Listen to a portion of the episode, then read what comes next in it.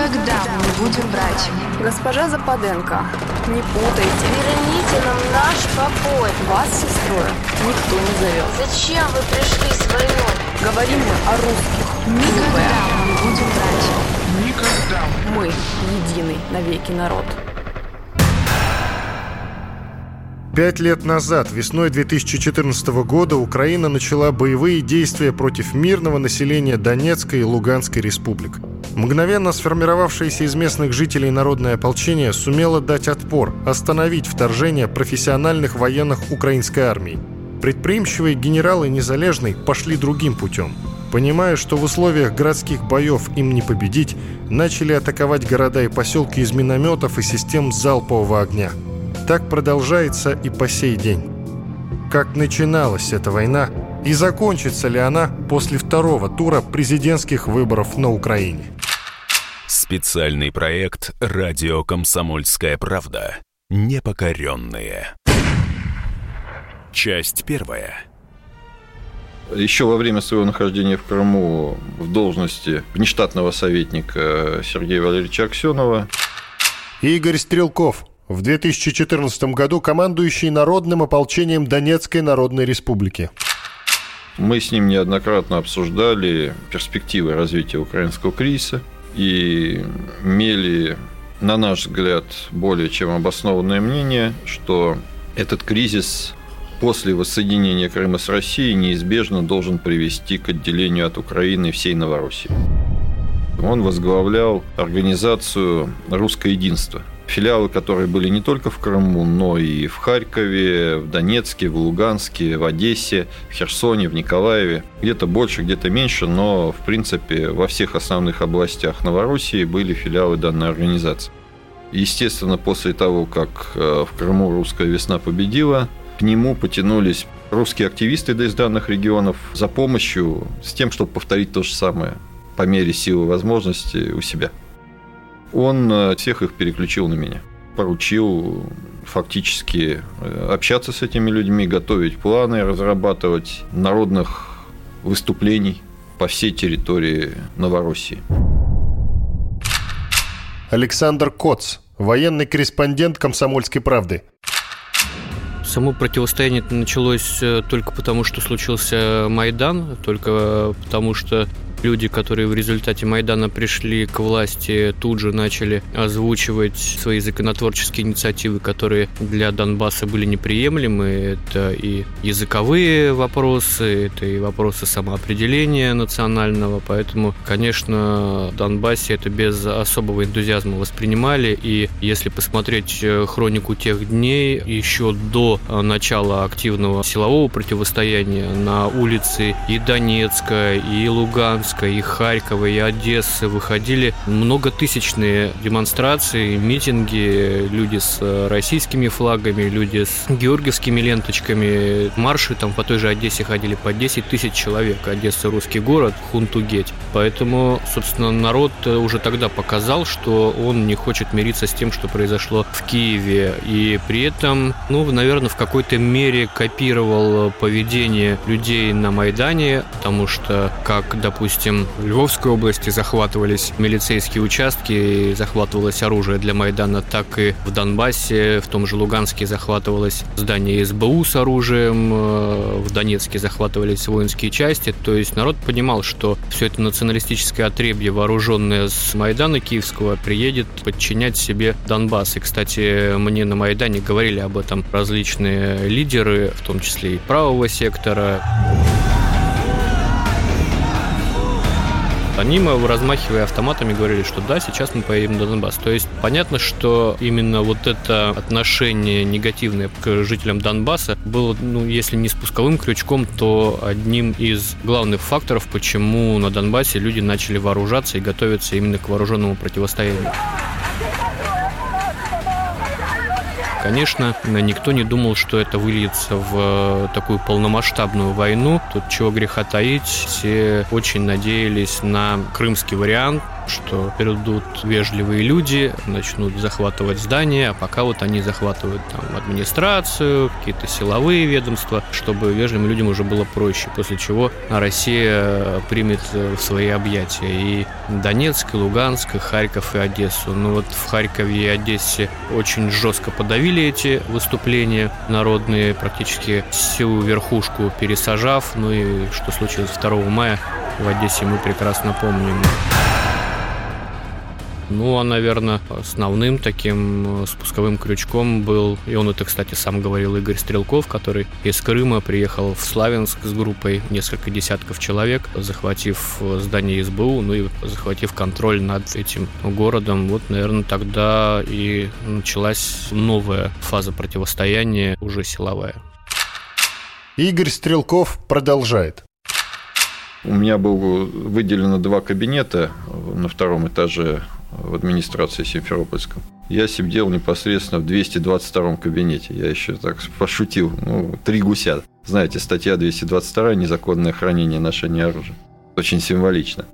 Соответственно, в этом кабинете побывало большинство тогда бывших на слуху лидеров русского движения Новороссии от Харькова до Одессы. И все, в принципе, говорили, что русские группы готовы выступить при достаточно высокой поддержке населения. Наиболее высокая была в Харькове и в Одессе из перечисленных регионов, не считая, подчеркиваю, Донбасс. В Донбассе тоже была чрезвычайно высокая поддержка. Там со слов делегатов до 90% готово было хотя бы пассивно поддержать, но в плане, в случае проведения референдума 90% проголосовало бы так же, как в Крыму. По Одессе, по Харькову цифры были немножко поменьше, 70-80%, но меньше всего, по-моему, называлось Херсон, там где-то 40-50% называлось. В остальных регионах тоже 50, 60, 70%. Людей, которые лояльно отнеслись бы к воссоединению с Россией. И для меня, и для Аксенова было аксиомой, что в случае, если киевский режим не будет свергнут, киевская хунта, то через какое-то время они развяжут войну против Российской Федерации за возвращение Крыма когда люди готовы жертвовать своей жизнью по-настоящему, не на митингах выступать, всегда есть очень серьезные предпосылки. Дмитрий Стешин, военный корреспондент «Комсомольской правды». Донбасс страшно прессовали. Донбасс называли ржавым поясом. Называли этот регион страны, населенный дикими ублюдками, подземными хоббитами. Им реально закрутили гайки с родным языком. В регионе, где 99,5% людей, практически все говорят на русском языке, украинской речи практически не услышишь, был всего лишь один кабельный телеканал на русском языке. И украинцы мне доказывали, что это нормально и правильно. Там все вывески были на русском языке, за исключением государственных знаков знаков установленного образца, дорожных знаков.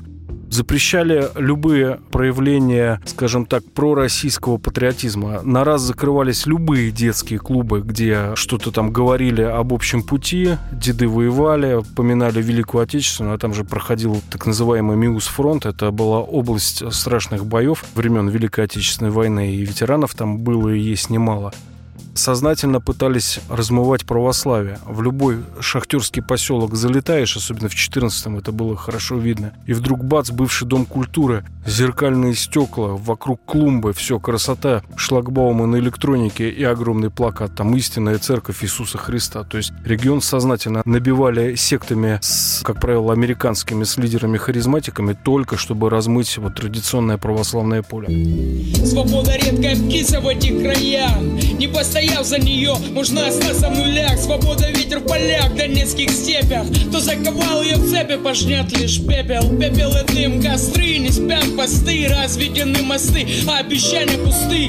Никаких компромиссов бою с нациком Передаю привет юго-восточным пасекам Давай вставай, брат, отец, бей в напад против автомата Работает град, знает солдат, что не спит, мать ждет дома. Но этой ночью тихо, не моя кома, не моя кома Там, где не вернуться домой. На самом деле здесь знает, кто из кто герой Кто с тобой до конца, до победы славного Своих не бросим, русская православная.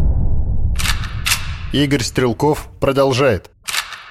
Мне казалось, что Москве прекрасно понимают, что примирение с этими ребятками, которые на чужие, скажем так, на заграничные деньги провернули данный переворот, в принципе, невозможно окончательно. Сначала их необходимо было как минимум очень сильно придушить, а потом уже договариваться с ними. К сожалению, в Москве и в Кремле считали по-другому. И за минувшие пять лет ничему их, по большому счету, не научило. То, что украинские партнеры, так называемые, регулярно нарушают все договоренности, все перемирия, как зафиксированные, так и, видимо, кулуарные. Но на тот момент мы считали, что все будет происходить дальше в Новороссии по крымскому сценарию. И у меня были основания для того, чтобы так считать, помимо собственных домыслов.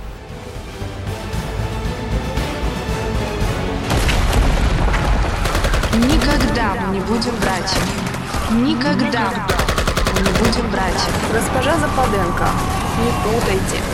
Вас с сестрой никто не зовет.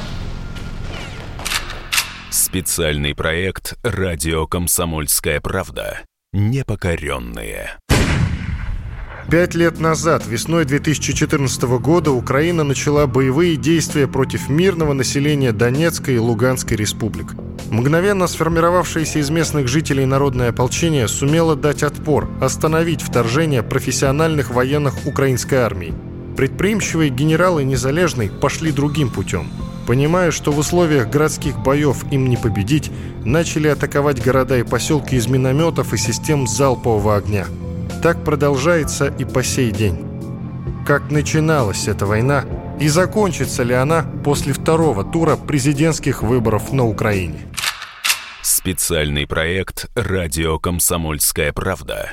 Непокоренные. Часть вторая. 90% славянского гарнизона составляли местные жители. Игорь Стрелков, в 2014 году командующий Народным ополчением Донецкой Народной Республики.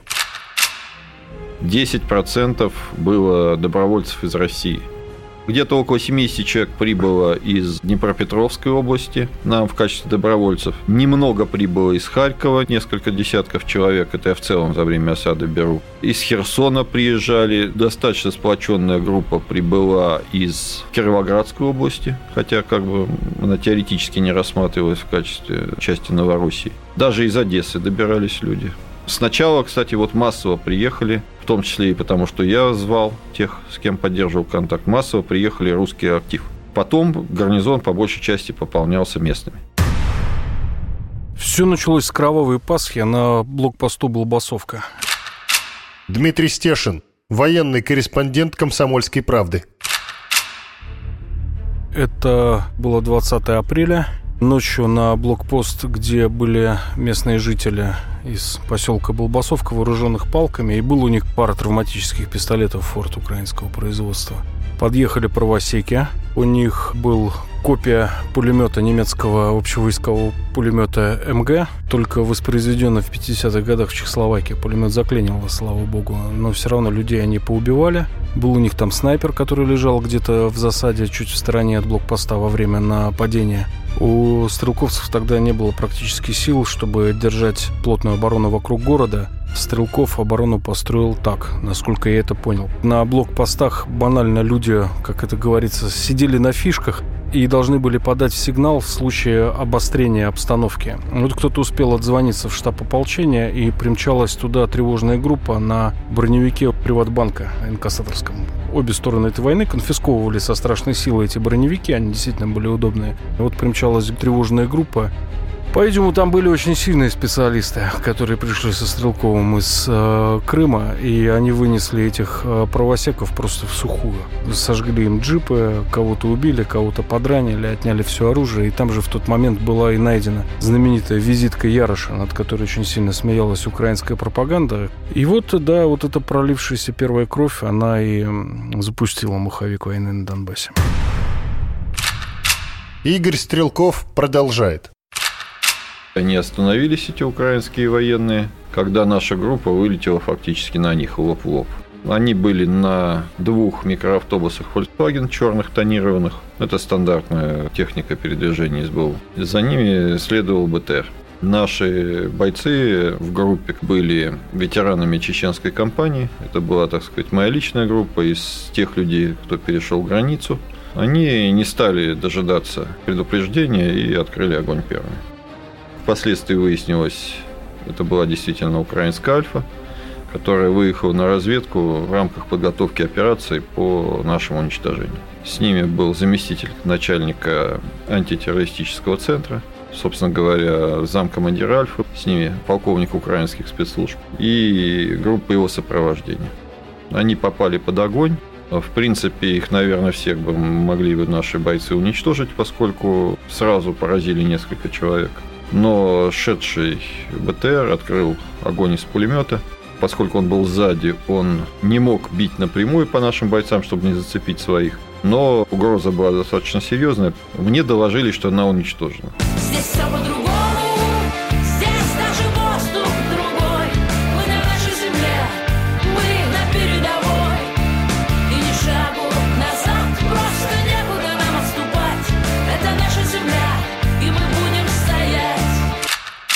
Александр Коц, военный корреспондент «Комсомольской правды».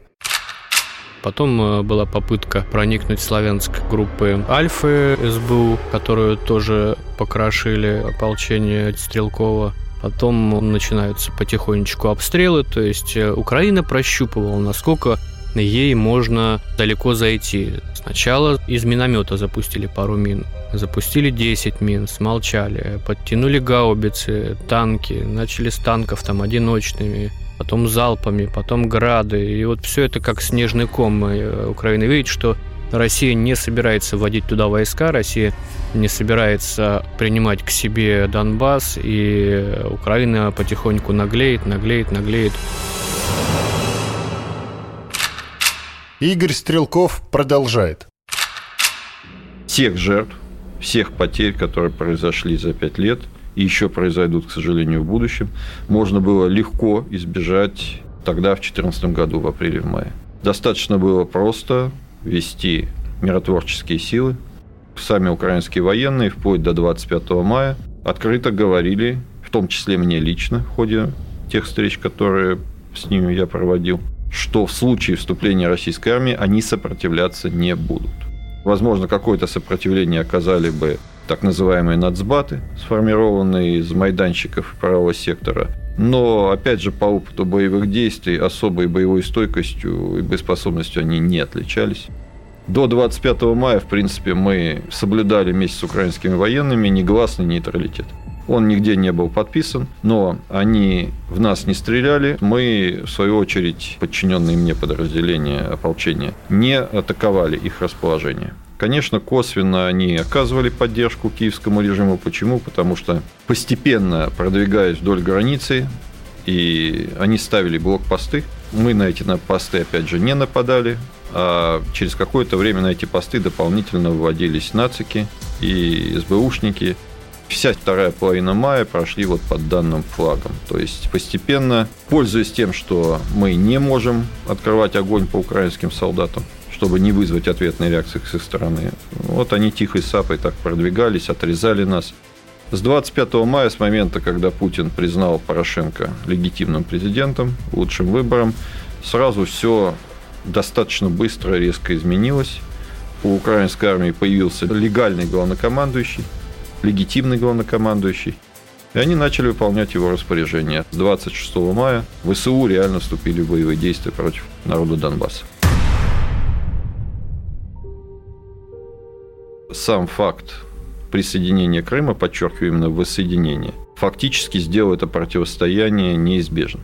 Если бы в Крыму было создано некое новое Приднестровье, ну, аналогичное Приднестровье, Абхазии, Южной Осетии, квази-независимое государство, то вполне возможно коллективный Запад, Соединенные Штаты отнеслись бы к этому относительно с пониманием, поскольку они сами проводят такую же политику в Косово, еще где-то и так далее и тому подобное. Вопрос был бы подвешен, и они бы вступили в долгую, нудную борьбу на непризнание, удушение.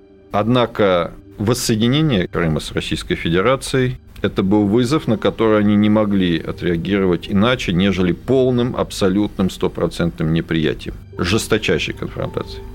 Я это понимал ровно с того момента, когда Аксенов на узком собрании своего штаба, в который я входил, объявил о том, что референдум проводим не просто о независимости, а именно о независимости и воссоединении с Россией.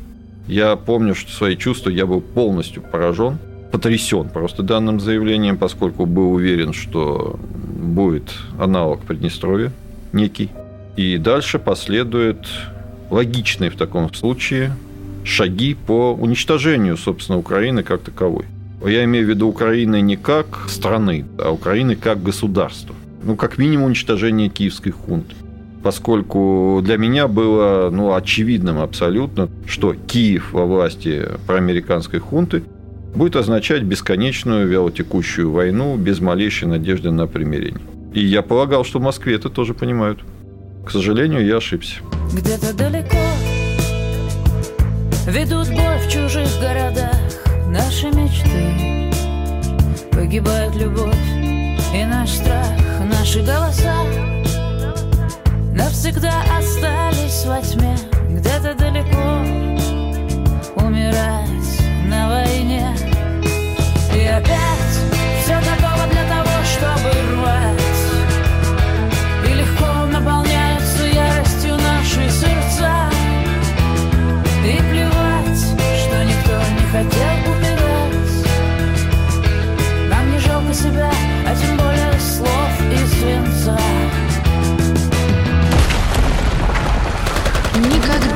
будем братьями. Никогда мы не будем братьями. Госпожа Западенко, не путайте.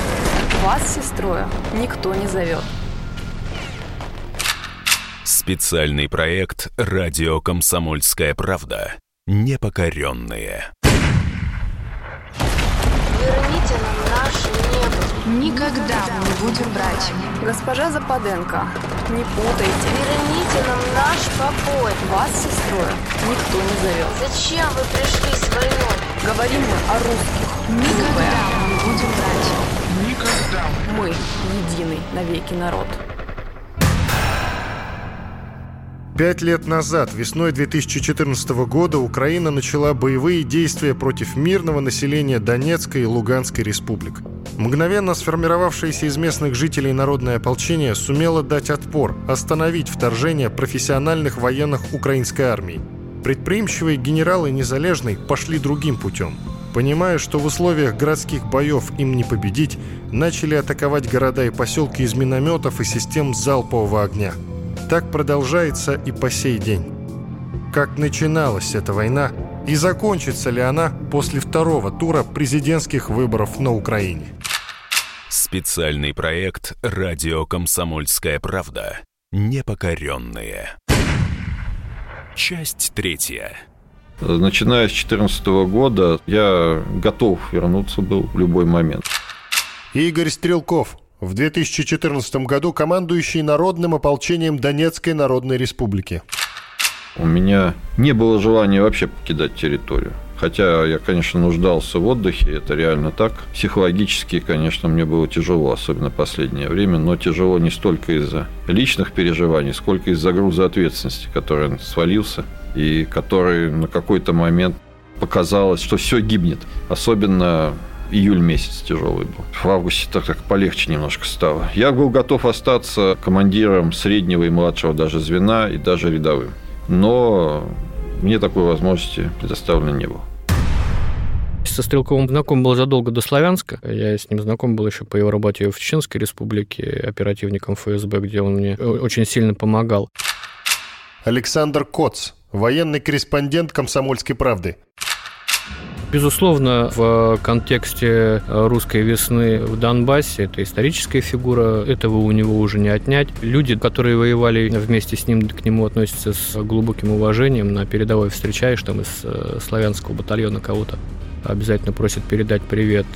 Он реально творил историю. Не хорошую, не плохую, это вот история. И от этой истории его фактически подвинули после того, как он вывел свой гарнизон из э, Славянска в Донецк. Сейчас много к нему предъявляют по этому поводу претензий, но предъявляют, как правило, те люди, которые в Славянске не были. Легко рассуждать о том, как надо было удерживаться на тех рубежах или на иных рубежах, но когда он приехал в Донецк, еще полиция была украинская, еще воинские части были украинские, не взятые с оружием и так далее, и так далее. А там уже два месяца э, шла война и долбили из всех калибров, включая там совершенно страшные калибры, типа тюльпана, с применением авиации, со всеми делами. В Донецке, значит, тишь, гладь, полный консенсус с, с еще украинскими властями.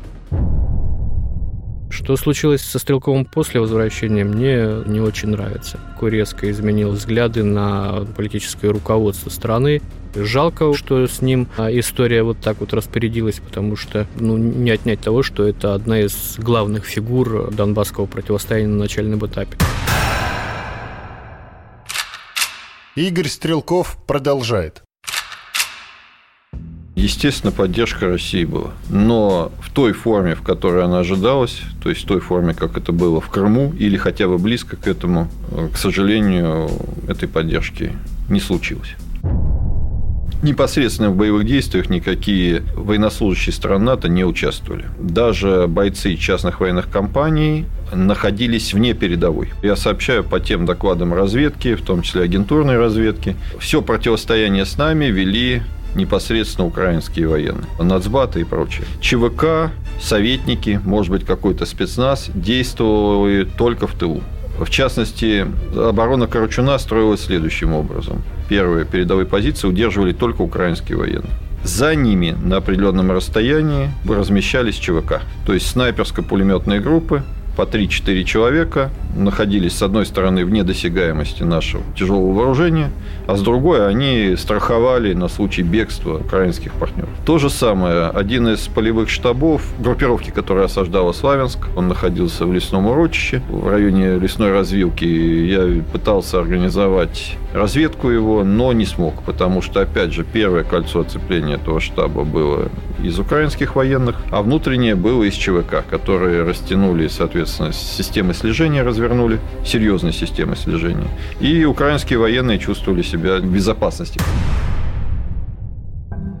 Была информация, что в боях в районе Дубровки, уже позже, во время Донецкого периода боевых действий, участвовали какие-то ЧВКшники якобы даже представители неевропейской внешности. Но я этого сам не видел. Тому же Дубровку достаточно быстро отрезали, вот этот коридор, который был прорублен. И съездить туда проверить сам лично я уже не мог. Говорили, что даже мертвые негры были найдены. Я вполне верю, что видели темнокожих, но я же до этого много видел убитых в Дагестане и в Чечне. Сутки на солнышке, и он становится черным, как будто он таким родился. Учитывая, что эту информацию мне сообщали бойцы из Донбасса, которые в Чечне не были, они вполне могли принять трупы убитых, тем более одетых там в какую-то камуфляж западного образца, за реальных негров как в одном из боестолкновений южнее Иловайска, это еще до начала боев за Иловайск, это где-то середина июля, были захвачены форма с, со знаками различия армии Бундесвера. Но, опять же, это могла быть и гуманитарная помощь, которую нацепили на себя какие-нибудь националисты из какого-нибудь батальона Нацгвардии. Почему я твердо уверен, что это были иностранцы? Потому что между Корчуном и непосредственно нашими позициями на тот момент существовала достаточно большая нейтральная зона, где-то 2, местами до 3 километров. Прямо под Корчуном в сторону Славянска, между ним и железнодорожной линией, находится поселок. Он находился в нейтральной зоне. Украинские военные его не контролировали, но они регулярно спускались в этот поселок для того, чтобы закупить сигареты, водку, пиво и все, что им было необходимо. Туда же спускались за тем же самым и иностранцы. Причем жители фиксировали, что не говорят совершенно ни по-русски, ни по-украински, и не славянской, и не европейской наружности, в том числе среди них были. А информация о том, что вот как они располагались, это уже информация от украинских военных агентурным образом получена.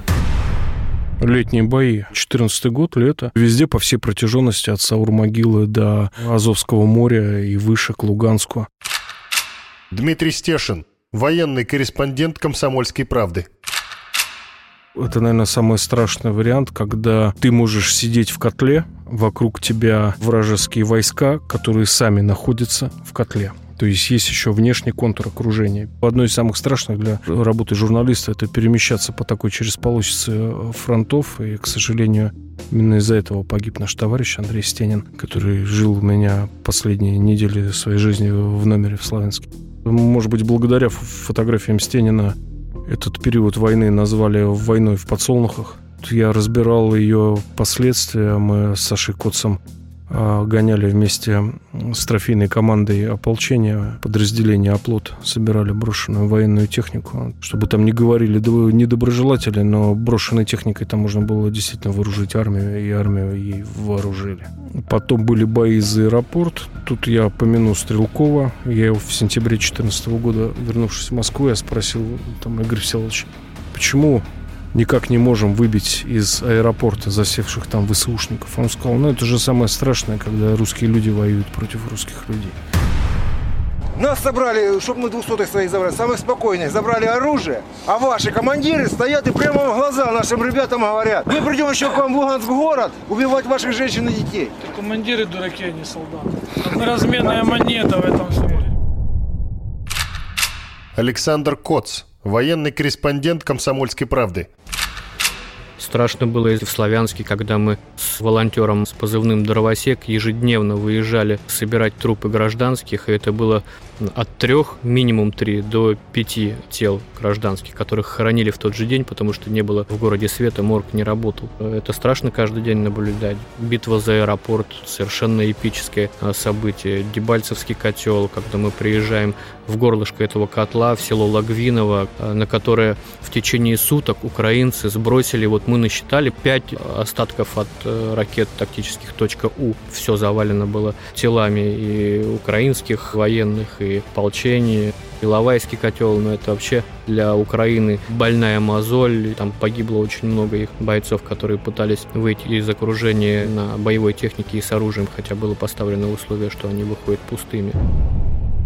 Саур-могила, когда люди 10 раз вызывали огонь на себя, чтобы отстоять высоту. Это примеры героизма, сопоставимые с историями, которые мы знаем из э, книг советской военной прозы о Великой Отечественной войне, тем более, что все эти бои по странному стечению обстоятельств проходили по тем же э, линиям обороны, что и 42-43 год. После того, как была, допустим, взята Саур-могила, вокруг там, значит, э, копали, собирали, приводили в порядок и вместе с телами погибших этой войны находили кости войны Великой Отечественной, находили боеприпасы времен Великой Отечественной и до сих пор находят. Хороним молодых за стариками слепо Вспышка справа, засада слева Слышишь, передай письмо моей маме. Брат, кем бинты, перевяжу раны. Пожил мало, не повидал сынишку. Слезы, реакция на эти яркие вспышки. Нам крышка, нет земляк, братишка. Сейчас пройдет одышка И попрям парниша. Их много слишком, ничего, ведь мы же русские. Никогда мы не будем братьями. Никогда мы не будем братьями. Госпожа Западенко, не путайте. Вас с сестрой никто не зовет. Специальный проект «Радио Комсомольская правда». Непокоренные. Верните нам наше небо. Никогда мы не будем братьями. Госпожа Западенко, не путайте. Верните нам наш покой. Вас сестрой никто не зовет. Зачем вы пришли с войной? Говорим мы о русских. Никогда братьями. Никогда. Мы единый навеки народ. Пять лет назад, весной 2014 года, Украина начала боевые действия против мирного населения Донецкой и Луганской республик. Мгновенно сформировавшееся из местных жителей народное ополчение сумело дать отпор, остановить вторжение профессиональных военных украинской армии. Предприимчивые генералы Незалежной пошли другим путем. Понимая, что в условиях городских боев им не победить, начали атаковать города и поселки из минометов и систем залпового огня – так продолжается и по сей день. Как начиналась эта война и закончится ли она после второго тура президентских выборов на Украине? Специальный проект «Радио Комсомольская правда». Непокоренные. Часть четвертая. Украинские военные никакого боевого опыта не имели, поэтому называть их профессиональной армией было нельзя. Игорь Стрелков, в 2014 году командующий Народным ополчением Донецкой Народной Республики. Это была регулярная армия, которая всегда имеет серьезные преимущества против плохо вооруженного, плохо организованного и, скажем прямо, плохо руководимого ополчения. Я отдельно подчеркну, я не про себя даже говорю, хотя тоже невеликий общевойсковик, мягко говоря. Я никогда не командовал в общевойсковых подразделениях ничем крупнее взвода. Я имею в виду, что кроме командира одного, командующего, существует еще целый аппарат офицерского состава, пирамида, которая обеспечивает нормальное функционирование. Катастрофически не хватало офицеров и сержантов. В результате ополченческими ротами, потом батальонами командовали сержанты запаса, бывшие сотрудники милиции. Только под занавес начали так более или менее активно приходить офицеры.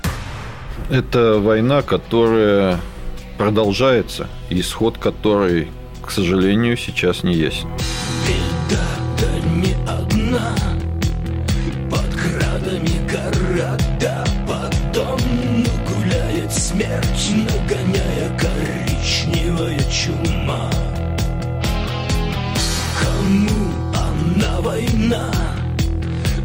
нам она мать родна Мы на перемогу Богу в подмогу За сына и за отца За мир на плечах у нас За Донбасс, за Донбасс, за Донбасс Игорь Стрелков продолжает. Наши дорогие западные партнеры являлись инициаторами всей этой войны. Собственно, вся изначально вот эта хунта киевская, составленная из людей крайне неприглядных и моральные, и в остальном, они делали инструмент против России. Фактически, производя этот переворот, они стремились оторвать окончательно Украину от России и нацелить ее на противостояние Российской Федерации. Войну на Донбассе пять лет назад развязали так званые новодонецкие. Есть еще старые донецкие. Александр Охременко, президент Украинского аналитического центра. Когда Янукович переехал в Киев, он забрал часть донецких, это назовем их стародонецких, но часть донецких он оставил. Вот те, которые остались, очень на него обиделись. И пока Янукович был при власти, было все хорошо. Но когда он потерял власть, новодонецкие отжали все, что было Стародонецкое. На сегодняшний момент там чисто конфликт денежный. Да, потом, естественно, пролилась кровь, появилось оружие, появилось убийство, появились уже сепаратисты, армия, правый, зеленый сектор. Но это уже потом. Сначала просто ребята не поделили, кто более главный. Скажем так, если бы Янукович не проиграл, ничего не было. Но он перегнул палку. Обращаю ваше внимание, он же побоялся приехать в Донецк. Понимал, разорвут. Игорь Стрелков продолжает. С момента, когда было принято решение о воссоединении Крыма, война стала неизбежной. Именно горячая война. И она остается неизбежной по сей день. Но тогда, в 2014 году, ее можно было избежать, просто ликвидировав Украину в том виде, в каком она существовала с 1991 года. Это можно было сделать и сделать достаточно легко, потому что без Новороссии Украина воевать бы не смогла. Надо было поддержать русское движение по, на Украине, причем не обязательно было входить танковыми клиньями на Киев. Даже не обязательно, скорее всего, было занимать всю территорию Новороссии. Произошел бы распад, окончательный распад украинских вооруженных сил, массовый переход на сторону народа, русского народа, Донбасса и Новороссии, частей и подразделений. А нас ждали не только на Донбассе. Я не могу многое сказать, потому что сейчас это может повредить. Но я еще из Крыма вел переговоры с офицерами с различных военных баз в Одесской области, в Херсонской области, в Николаевской области. И они примерно говорили так, пришлите один взвод, один взвод пришлите к нам на базу, дальше мы поможем взять ее под, мы возьмем ее под контроль. Этого сделано не было. Виктор Баранец, военный обозреватель «Комсомольской правды».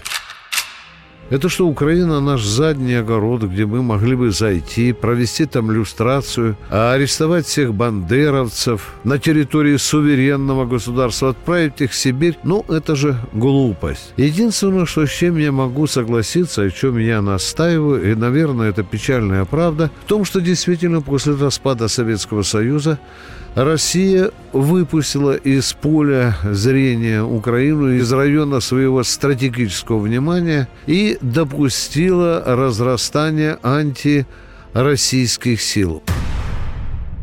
Россия поступает и будет поступать с Украиной как с суверенным государством. А все эти размышления о том, что мы должны бросить были войска на Украину, о том, что мы должны были оказывать военное давление на Украину чуть ли не управлять избранием власти вместо народа Украины, мне представляется просто авантюрным бредом. А почему мы не помогли Донбассу? Почему мы туда не ввели войска так же, как и в Крыму. Эти ситуации совершенно несопоставимы. Москва рассчитывала определенным образом, что те референдумы, которые были проведены, они, возможно, позволят и Донецкой, и Луганской области пойти по крымскому пути. Но вот здесь почему-то не получилось. Я думаю, что не получилось признать со стороны Москвы только ради того, чтобы не получить еще больше неприятностей экономических, военных, технических, политической, дипломатической. Игорь Стрелков продолжает. Поэтому теперь и в течение всех, ну, вот уже пять лет, на Донбассе продолжают погибать люди. Украина за пять лет накачала реальную боеспособную армию. Она не очень сильна духом, она не очень хорошо технически оснащена, хотя она оснащена точно лучше, чем корпуса народной милиции ДНР. Хотя бы в области связи, тоже ПВО, ракетного вооружения. Американцы дали много достаточно новой техники. Турки наши дорогие друзья, наш дорогой друг Эрдоган им беспилотник большую партию передал. Причем ударных беспилотников даже, не разведывательных. В ходе боев сравняли практически полностью с лица земли поселок Семеновка достаточно зажиточный. Дмитрий Стешин, военный корреспондент «Комсомольской правды». Там же было первое применение неконвенционного оружия, фосфорных мин зажигательных. Причем а, мы умудрились снять а, обстрел этими минами днем. Мы сидели-сидели и до сиделись до обстрела этими минами. Я их снимал на видео. Так что ну, я дергал камеру, это на съемке видно. Мне казалось, что ну, следующее уж точно мне на макушку упадет. В кассете 4 шарика с фосфором. Если, допустим, этот шарик тебе падает на ладонь, он вываливается с другой стороны руки, прожигает. На наших глазах эти шарики фосфорные прожигали колодцы в асфальте. Я все это отснял и не скрываю, что видеосъемку я передал в Следственный комитет, потому что это было применение неконвенционного оружия по населенному пункту. Игорь Стрелков продолжает. И у них армия теперь обстреляна. В ней действительно появилось ядро, которое готово воевать и воюет. Говорить, что все они алкоголики, наркоманы, но только в отличие от корпусов народной милиции, у них армия намного более укомплектована, не говоря о том, что она значительно больше по численности. А у нас в ДНР и ЛНР в пехоте в лучшем случае четверть личного состава от списочного. А наши дорогие украинские партнеры об этом прекрасно знают. Об этом не знают, может быть, соответствующие люди в Кремле, потому что им просто это не докладывают, поскольку, чтобы не портить настроение. А украинские партнеры знают все, что там происходит.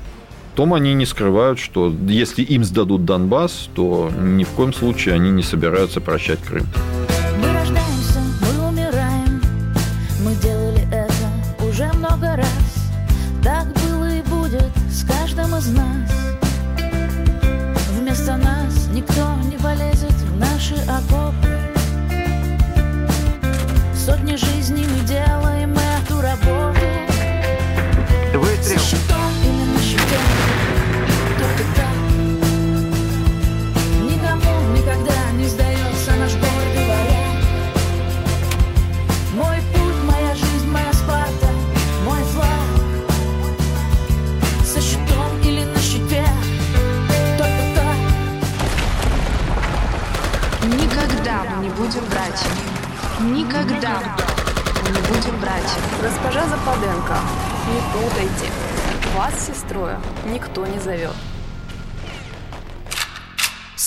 Специальный проект «Радио Комсомольская правда».